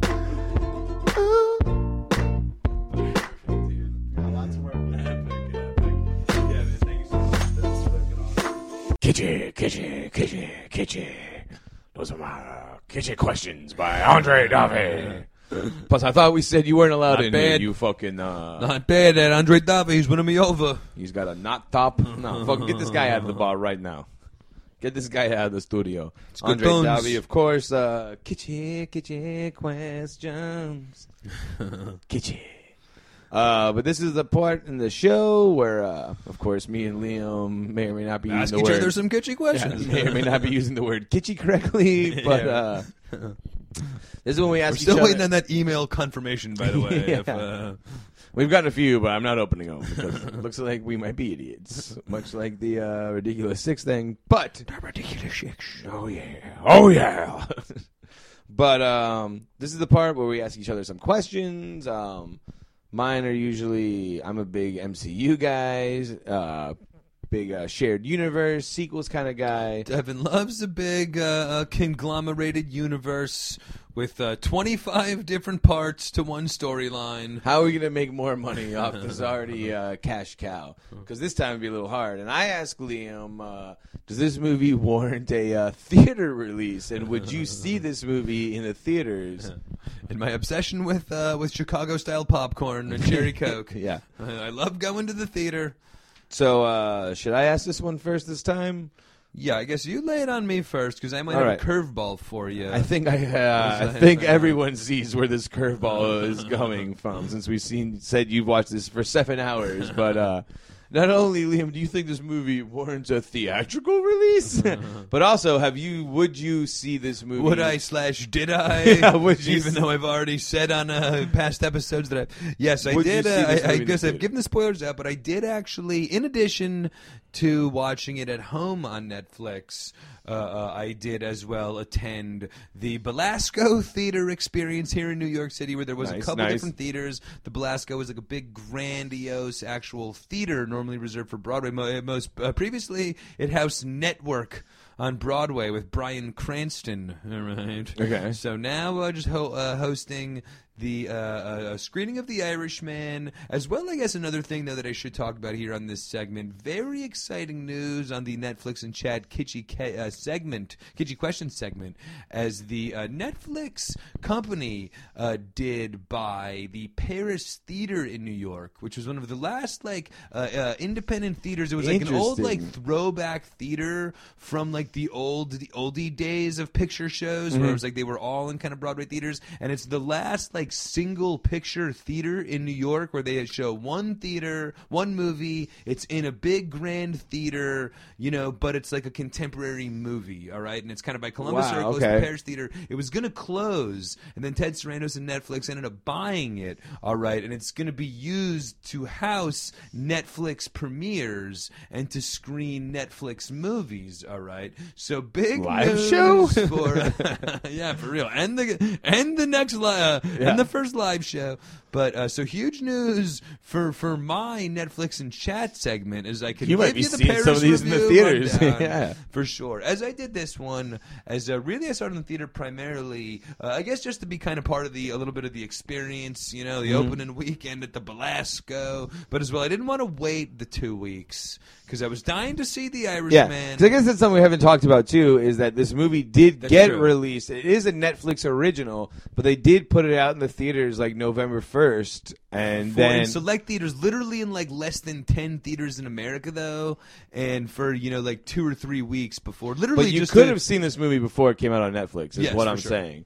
as I did. Yeah, no, but I'm saying, yeah, of course, but like that's not the norm for, For our sure. Netflix and No, chat. sure. No, for so sure. For sure. But uh, and as well, you could have seen it if you were in New York or LA, because there's the only, you know, like a very small handful. Are you of sure? Because I remember them like art, like advertising as like in theaters November first, on Netflix November twenty fourth. Okay, I see, I see. I thought it was just select theaters. Even Because I know people in Minnesota that love this. Because even in New York, it was only in like a handful of theaters. It was in the Belasco and like two others, the IFC Center and a couple of like Okay. other independent theaters. But I don't think it was in like the AMC's or anything like that. Sure, but I think it So- played other places like than New Yeah. York and L.A. Yeah, I honestly, when they say New York and LA, I think that's kind of just like a catch term. And everywhere in between. yeah, like I'm sure the Alamo Drafthouse in Austin is Yeah, fucking for showing this thing. You know what I mean? Like, but anywho, so I did see it in the theater though, uh, as well as the traditional Netflix experience. But uh, uh, so I guess a couple of things are going to jump off at you right off the bat for a three and a half hour movie. You're going to think you're probably going to want to stay at home for this one because who the hell wants to be stuck in a theater? Although if you if you opt the extra two bucks and you get the all you can eat popcorn pack, you really it really pays off in the end. It's paying itself. yeah, it's paying for itself. But no, all in all, in all honesty, I actually was super happy that I did the theater experience. Okay. Just because for a movie so long, again, that's not exactly like packed with action, drama, and intrigue. There was a lot of potential distractions at your house where you're in the theater. It really kept you in, like, You're not kept at your you phone. You're not walking yeah, around. yeah, and for a Yeah, movie like this that was not boring and was good enough to really keep you engaged and interested the whole time, it really did build up a bigger than life kind of feel in the theater. Some of those great, just the great soundtrack and some of the, just those great, you know, Scorsese scenes sure, were great on the big screen and just had a bigger than life kind of feel. Like that. Plus, fish everyone else in scene, the theater is like there to see it. Like Yeah. the fish scene, you can hear everyone scratching their head at the same time. Like, what You're the gonna- fuck? But just that had like an extremely intense feel in the Mm-hmm. theater as you're kind of expect. You know the hits coming. You don't know what the hell they're talking about. Or something. This must be building to something. But on the big screen, it really had a big, intense feel. Gotcha, gotcha. Something kind of got lost as you're just sitting there watching. pu- At this point, three and a half hours in, putzing around on your iPhone. Eating or I fish on feel your for most couch. people that do the home approach, which I did not, like I said at the beginning of part one, I did watch them both in one sitting, or like, rel- you know what I mean, uh, a couple of minute breaks. in Because you between or did do whatever, it both ways too. You did see it in the theaters and then watch it again for this. Yes, but At but home, when I watched it yeah. at home, I didn't really take a, a big break. I think a lot of people, like I've heard, have watched it over two days. You really lose a lot of the momentum. Mm. No, I get the that. feel I watched it in if one you- sitting if you myself. Don't watch it in one I sitting, took, but I did take like a thirty minute intermission at like which an is hour, fair. two hours But if, in you, it. if you're taking a day in between, No, you're that's fucking watching the yeah. first half, and then two days later you watch the second. It's just not going to get the same feel. no, and the same especially if sitting in a theater and watching it. That for sure. So, uh, from all things said, definitely good enough to be in the theaters. Definitely, I feel uh, benefited for sure, and I, and benefited from the theater release. now, am I wrong? Do they all? Do you always say yes or no? I think usually you're always no, like a the couple of them. would be- I think like uh, the Highwayman was just like you know, Yeah, okay, okay, nothing okay. that could really be benefited. The, it's it's it, it, it's usually, but not in all ways. okay, okay, okay. So I guess that would normally be when I ask you uh, uh, how we would squeeze a sequel out of all this. right, I get the best However, answer. Oh no! Uh, under no circumstances am I sitting through a sequel after three and a half hours. Plus, it ends with De Niro in an old folks' home. I don't know where we're going from here. Wow. But, so I'm throwing you a curveball. all right. And I guess I'm going to give you. Uh, I guess we're going to probably get into it. Spoiler alert! But uh, uh, at the beginning of next Bradley year, we'll Cooper dies at the be- At the beginning of next year, we'll probably be coming at you with our annual Geeked Up Oscars pick. And Oh, getting yeah. it into Oh, it yeah. a little bit. But I would say, out of all the great acting performances that went down in The Irishman, uh, uh, Devin, I'm going to ask you, and the Oscar goes to. The Oscar, of course, goes to uh, Jim Norton as uh, Jim Norton best supporting. Best comedic Best interpretation hilarious of cameo. Rickles. But But no, out between of, out of Pesci, all of yeah, out of, and De out of- Niro- exactly. Out of those three, Pacino, Pesci, and De Niro, which guy really kind of in your book uh, uh, gave the best performance? I'll break it down like this, man. Uh, I think De Niro. It was good to see him finally playing back to form of just like that quiet stuff. Okay, like, Yeah, that's for what sure. you need. That's what you need. No, for sure. A lot of this movie Another was very much like we joked around, uh, maybe in part one, but about the whole uh, uh, Joe Pesci show that used to be on SNL. Like I felt like uh, De Niro was playing much to form on that. Like, all right, all right. Uh, I'm not. Whereas Pacino, it was good to see him kind of over the top, but not so over the top that it was ridiculous. Over the top enough for a role that it called for. Yep. I think uh, the only other thing I've seen him, which I guess was a kind of a bit role, was in a Once Upon a Time in Hollywood, where he was just the agent. Yeah, Well, yeah, that's another movie role. where it kind of felt like every actor was in just for the sake of being in it. Yeah, yeah. But uh, it kind of played a little better. Whereas this Pacino just like, and again, I can't see anybody else doing that scene where like, uh, gun you rush, a knife you run, gun you rush, yeah, a that you was run. definitely the the definitive over the top Pacino scene of the movie. but it for still sure. just like really worked. Like he just like played that role very Yeah, yeah. well. That of all the characters I saw in that movie, I felt like he was kind of the only one that was like actually like putting the work into being an actor and wasn't just playing to the typecast. Even though he kind of that's true. was, he was still like saying, playing He wasn't like just a role well. Like, he wasn't mafia guy. correct. Exactly. Yeah, yeah. He was doing it. Uh, I could I could see that for sure. Having said that, though, I know the way the Academy works, and uh, kind of like you said, like seeing Joe Pesci in the old home was kind of like the actor send off. If Pesci gets nominated for an award for this, I think we all know hands down he's winning. Even though call. his And role to be nominated wasn't supporting such actor. a stretch from a usual Pesci. But I will say that, like, It kind of like what we were talking about in the it. car scene too, where like she was smoking a cigarette the second he said not to. It was kind of fun to see like the retired old Pesci. It was good to see Pesci make it in the end of a gangster movie. First of all, not get Yeah. killed. You know what I mean? true. Like Goodfellas whacked, Casino yeah. whacked. It's good to see him sure. now being the one who was just like brother like young. Pesci would be the one flying off the handle. It was good to see him as the like the gangster that kind of had it together, Yeah, the one they weren't always worried about. You know what I Yeah, mean? yeah. Because he was already an established made That's guy. true. He was a little bit more. He had the big giant gold ring he was one. handing out. Now two people have these rings, these big giant rings that me and yeah. Liam are now wearing No, replicas he was of. definitely much. he, uh, he was definitely much more of a boss than like a. You know what I mean? And I know, think the way the. Academy works, of course, it's going to go to uh, Pesci. So I think the Oscar call. goes to Joe Pesci. Great call. Uh, thank you. Uh, All right, now are you saying that from the Academy or from the Devin Barnes? I think, Do you uh, think that Pesci gave the best performance in that one, or uh, do you Yeah. think that's the rail that the Academy? I'm gonna- go with Pesci. Pesci. Pesci. Okay, cool. That's the prevailing thoughts, honestly. Uh, that's Pesci. I'd say kind of is stealing the headlines for everybody. Really, just. But again, it's a very- Pesci's role. But yeah, again, my book, it's it really very- is I'm a- not in- not honestly, from influenced- from seeing it the first time. I would say I was really impressed with Pacino, just for your saying, because normally Yeah, I don't really really, am, like yeah. Pacino. Honestly, I feel Me just to be over the top way too often. This one, I really feel the over the top really worked. It worked for the character. That's what I mean, And I yeah. do feel like you're right about uh, Pesci and Pacino, uh, Pesci and De Niro, rather, Just not really stretching from playing the character, roles. yeah. However, they were both amazing, and Mm-hmm. uh, uh, I felt that they kind of both suffered a little bit from the de aging, a little bit too, where it's like the old version of both those guys in the movie were great.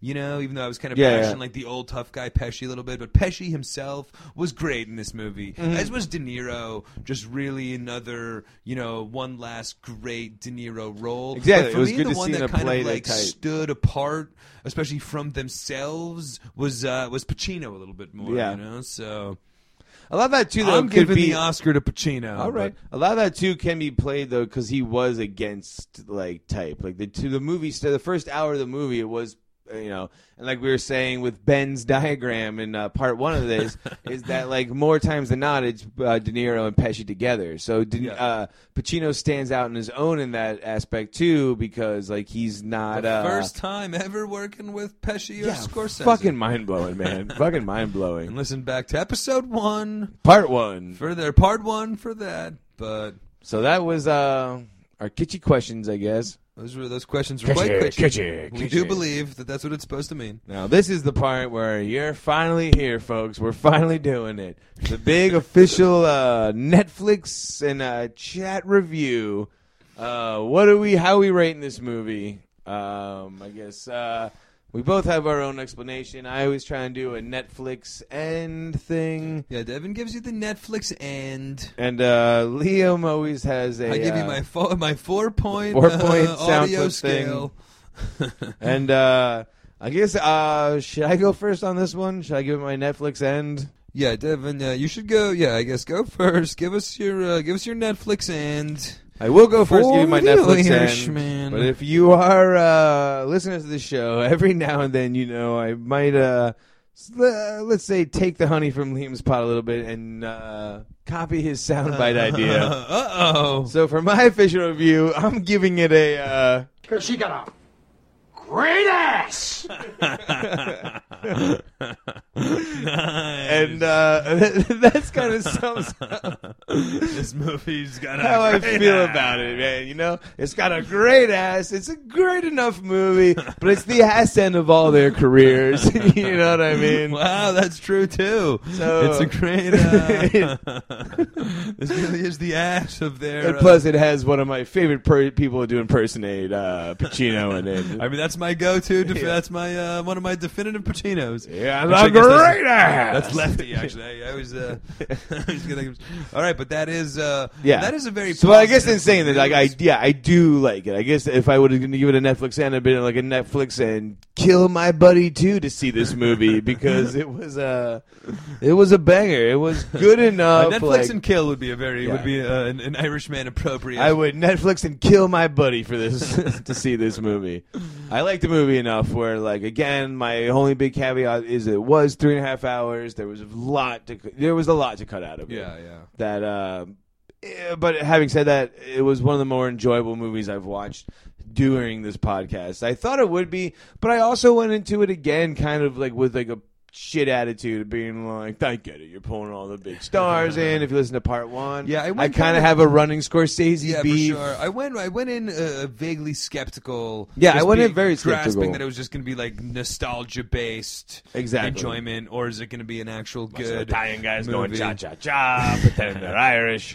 But all right, so I give you the uh, four point audio scale where I give you. Uh, uh, and by the way, actually, on my uh, one of my recent uh, episodes of Big LW's Jammin' World podcast, I gave a eyewitness account review of a Bob Dylan concert I went to. First, Rudy's dad. You've given a Rudy's dad to Stranger Things. I did, but I had to steal. I haven't given a Rudy's dad to anything. However, Yeah. gave it to the uh, gave it Bob to uh, Dylan? Bob Dylan at the Beacon Theater. I think, uh, However- the ridiculous six though, you used a different four point scale, right? That's true. I used the Sandler, but it wouldn't have gotten the Rudy's dad. Uh, No, scale. it wouldn't have. It However, wouldn't have. Uh, for my uh, for my official uh, uh, uh, uh, audio scale, like I said, I uh, top list would be Rudy's dad, the greatest honor a movie can get. This is the most beautiful sight piece of ice I've ever seen. All right. However, uh, uh, one down from that would be if I really liked it. I give it a Stone Cold Steve Austin. Hell yeah! oh hell yeah! Hell yeah! going down the line. If I didn't like it, I give it a David Alan Grier, Damon Wayans Men on Films. Hated it. Mm-hmm. Hated it. uh, uh, uh, and if I really, really didn't like it, I give it a Nick Cage from Mandy.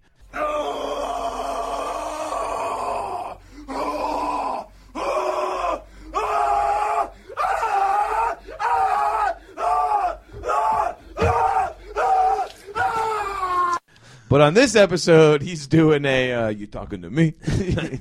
he's doing a. Yeah, no. How am I funny? I'm not. I'm He's not. doing I'm not. If he hated your- it, he's doing I'm an not Pacino's devil's Pacino, advocate. uh, yeah, I'm not stealing your Pacino, De Niro uh, uh, audio scale. I'm sticking with my own for this. Great ass.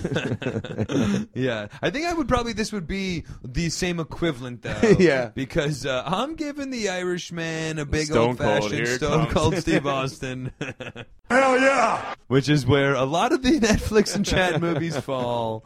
But I feel this one is a real appropriate Stone Cold Yeah, Steve no, I agree. yeah, because it's not quite a, a Rudy's dad. These are the greatest thing. That this is it's not quite a Rudy's dad. Whereas in my book, honestly, just in terms of the Netflix and chat catalog, I probably I thought you regret Roma- giving Roma. You regret not giving Roma Rudy's dad. No, no, I'm, I'm happy with what I, I'm happy with where Roma stands. But I feel Roma was better. I feel I'm, I feel Roma was better than The Irishman. Yeah. As well, I felt uh, Stranger Things season two, although obviously different TV series, I felt probably more enjoyable of a watch than The Irishman, just from the Netflix scale in terms of rating it against other Scorsese Mm-hmm. movies. I feel the last great Scorsese movie, Wolf of Wall Street, is probably better Scorsese work. I feel that you know The Departed, his last crime movie, was probably a better work. So I guess I know we're going back a, little- a long ways for The Departed anyway. But Yeah, well, he's the huge catalog. For sure. I mean? And when you so if you rate it against if you're rating it as a Scorsese movie, it's not the best Scorsese movie. No, but we're not It's rating it even a the- Scorsese No, for sure. Yeah. If you're rating it against the Netflix and chat movies, not even the best Netflix and chat thing I've That's seen. crazy. Because I feel Roma was better, honestly. So do I. That's, That's my argument saying. that Roma deserved a Rudy's dad. I just feel like No, since it was I our first, you didn't better. want to come off hot.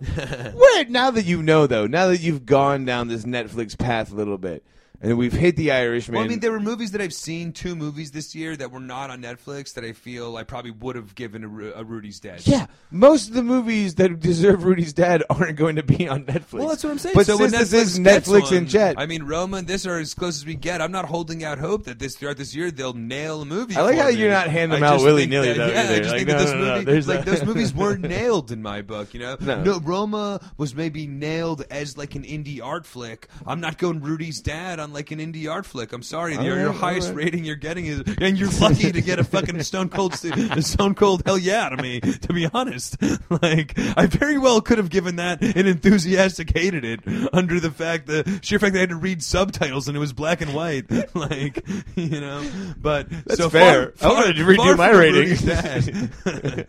But in terms of the Irishman, though, uh, uh, very, however, not quite, you know, top line as Rudy's dad. Definitely hell yeah worthy. Where, like I said, I've watched it too, and I've watched it twice. Seven hours of the Irishman. By the end of the second run, still not bored yet. Yeah. So although not, you know, upper class, not next level for Scorsese or even Netflix, I feel. but it still but- deserves a. Uh, uh, you know, definitely good. Definitely No, no, no, I the think it's a acting very as deserving well award, carries it in, in itself. I feel the acting performances were really better than the movie. Oh, yeah. De Niro, Pacino, and uh, Pesci were all amazing. Like I said, the de aging at some points was just like a little unnecessary. However, you know, Mm-hmm. uh, uh, uh, I felt that they were just all all of the performances in itself could carry you. Just the movie kept a great level of intrigue and intensity for a movie. Like I said, where not much happens, so it was a great job there. But all in all, I would say pretty much like you. I would say just for a movie to be three and a half hours, it's got to be great. Yeah. this movie was Yeah, a yeah, Mm-hmm. cut below that. You know what I mean? So maybe if it was a two and a half hour movie, And even then, I'm saying talking- like maybe it's an Avenger. I think three and a half hours is too long for any anything. movie, for sure. Like, and the one you talked about too, like De Niro and uh, James Woods, Once Upon a Time in America. I think that movie's like four and a half like four and a half hours, like, almost for close to sure. five. like I think yeah. the uncut No, one is like five and a half. No, that's like one of That's fucking bonkers. Get out of my face with that shit. I think the uncut Godfather though. I feel that this movie honestly might be the traditional. This might be an hour uh, uh, too long Mm-hmm. for Rudy's dad. I feel if this was a two and a half hour movie, it very well could have been fair. Rudy's dad. Yeah, yeah, yeah. However, over three and a half hours, it just wasn't great for a three. You know what I mean? It wasn't great, and for a three and a half hour movie, that's going to be held against it. No, know what I mean? 100%. And especially like I said, where I actually really dug the kind of the way it ended, the kind of somber full circle ending. However, after three and a half hours. I lost a little enthusiasm for it, you know. So, Agreed. all things considered, a hell yeah, not a Rudy's dad. Hell yeah! And I'm looking right at you, Roma. ¿Por qué, Leon Way? And I guess go back and listen to Roma as well as all 12 of the Yeah, other go back and listen to Roma, Woma, movies. you bouffangools. but really, that's so. That's the review. Uh, I think I should was specify that uh, a big fat ass is the same as a uh, a great ass is the same as a stone cold. So, yeah, Yeah, so we're on the same page with this yeah, one. on the As same we page. not this one always for sure. are, but yeah, we're not always. And we'll definitely talk more in the Oscar special, like I said, because I can't wait to talk about this movie held up against some of the other great movies of the year, not Netflix movies, Correct. but how Or you even you gets know. the nomination. You know what I mean? 'Cause. I I guess mean- that would be the next geeked up thing we do. Would be the uh, Yeah. Oscar special. Yeah. But the uh, next uh, Geeked Up Presents Netflix and Chat thing we do depends on one person and one person alone. And that's our man, Brad Pitt, And I've asking, got as the Brad always. Pitt box.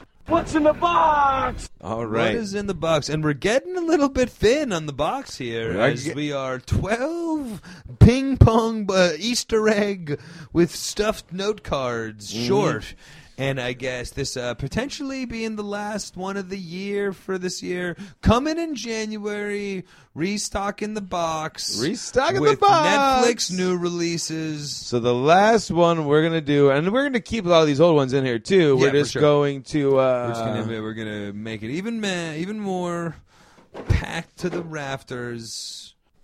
All right. So the last, the first one we're gonna do next year, the last poll from the old, uh the old ping pong balls. We got uh All right. All right. A futile and stupid gesture, which I guess will be the same way we'll be ringing in the New Year's. and this, of course, is the movie with, about uh, the starts of the National Lampoon's like magazine, the whole story of it. Oh, interesting. Uh, a lot of comics in it. I know Joel McHale plays Chevy Chase in it. Oh wow! Uh, they- so it's like a docu like movie a- about with the uh, original. Uh, so who are some of the other famous cast members Um, very. from the original National Lampoons? I don't really know the history of. Um, I guess from like the movie series, like Beverly fucking whatever face. Yeah, no, no, exactly. It's all that. Uh, but it's um, Will Forte pretty much plays the titular role of Doug Kenney in a futile and stupid gesture. It's about the people that like made the National Lampoon's magazine. Interesting. Uh, so it's like a biography comedy. It's an hour forty one minutes. Um, interesting. Interesting. But a lot of like now comics play like What's the famous tomato people meter? from back then. It has a six point eight on IMDb. The tomato meter. Um, all right. So the tomato meter on this one is a little higher than usual. Uh, critics give it a sixty-seven percent. The audience gives it a seventy-one percent. Wow. So fresh on both accords. roughly twice as high as your average Netflix and chatter. I would So- argue like six times as high. like we usually. Oh, I'm excited for this as well. Will Forte, you said. Will and, Forte uh, Joel McHale. Joel McHale's playing Chevy Chase. There's a whole line of uh, Uh, comics in this that are like playing old like And 70s is it like comics. a controversy? Is it like a okay, well Martin Mull is playing like the older version of him, narrating it. I've seen the trailer on Netflix. But the guy who started it, I guess, uh, Bradley Cooper dies at the end. I know in real life, killed himself in real life. Okay, So so the fact that there's an older version of him narrating it is interesting enough. Okay, because- interesting. And that's always been a controversy: is if he fell off of this cliff or actually killed himself. Okay, wow. Remember actually right. knowing about this. so I'm excited. But it's it's a comedy, a biopic, so it will be a good time. and then what are we talking a recent Netflix release? Or? I think uh, within the last couple of years it came out, 2017. I want to say. Okay, say. so so not like hot off the press for Netflix. So when we uh, come back, it'll be three years gold wow. All right. because it'll be. This is a good one though. This is uh, I'm excited future. for this. Also, back to a Netflix comedy. I guess we've uh, uh, taken a couple off since the ridiculous Six. but also a little uh, American history, if you will. That's true. I guess staying in line. Are we going to come back with a, uh comedy American history trilogy? Who knows? But that will be it for this episode of uh, part two. One and two. Parts one and two of uh, the Irishman episode. The and next- still not longer than The Irishman. So much like the title of uh, the next movie we were watching, this has been a futile and stupid gesture. but uh, it was fun doing this one. It was a very exciting movie. We both liked it very, very much. oh hell yeah. Yeah, if there's any parts uh, in this movie that we missed out on that was your favorites, kind of like when De Niro told us what gun to use for a street hit, what's loud enough or not, email us in at the geeked up podcast at gmail.com. But uh, other than that, uh, I'm Devin Barnes. I'm Liam Whalen. Not Okay. bad. Okay, and uh, let's end this one with a real Irishman song.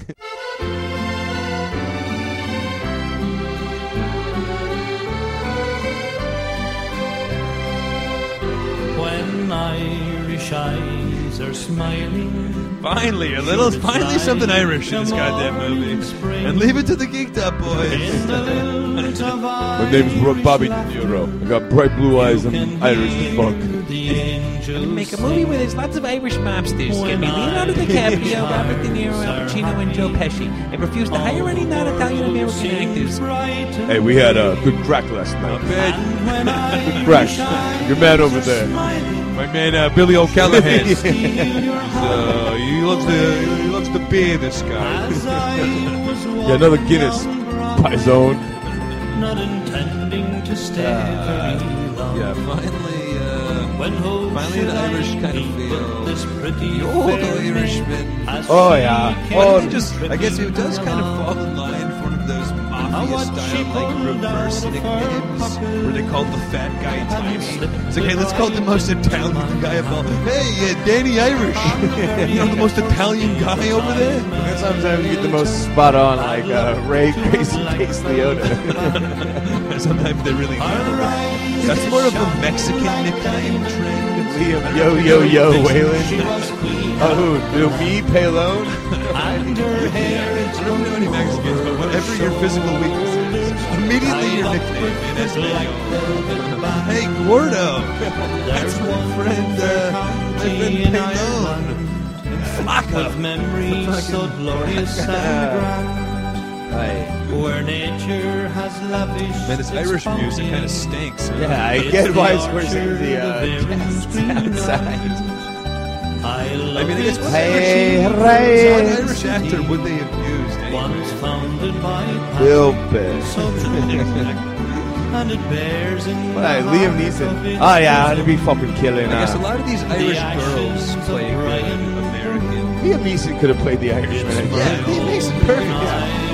Oh, seven foot three, Liam Neeson. far Oh, yeah, the fucking mob be loving me. What about Ewan McGregor? Hey, Snob Irish! The fucker. in foreign lands All right, sorry. to roam. No matter track. where I wander, Yeah, I mean, I think the only upbeat uh, Irish song I ever heard was the Woodlawn one. my heart's at home in And we're all burning our J1s.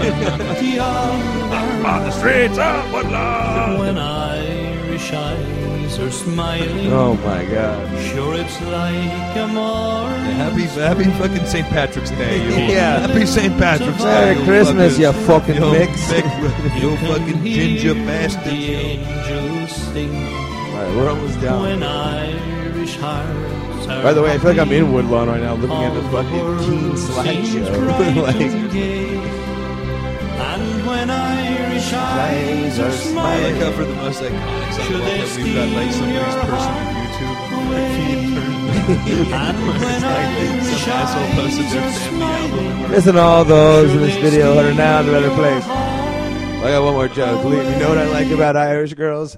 They're big fat asses!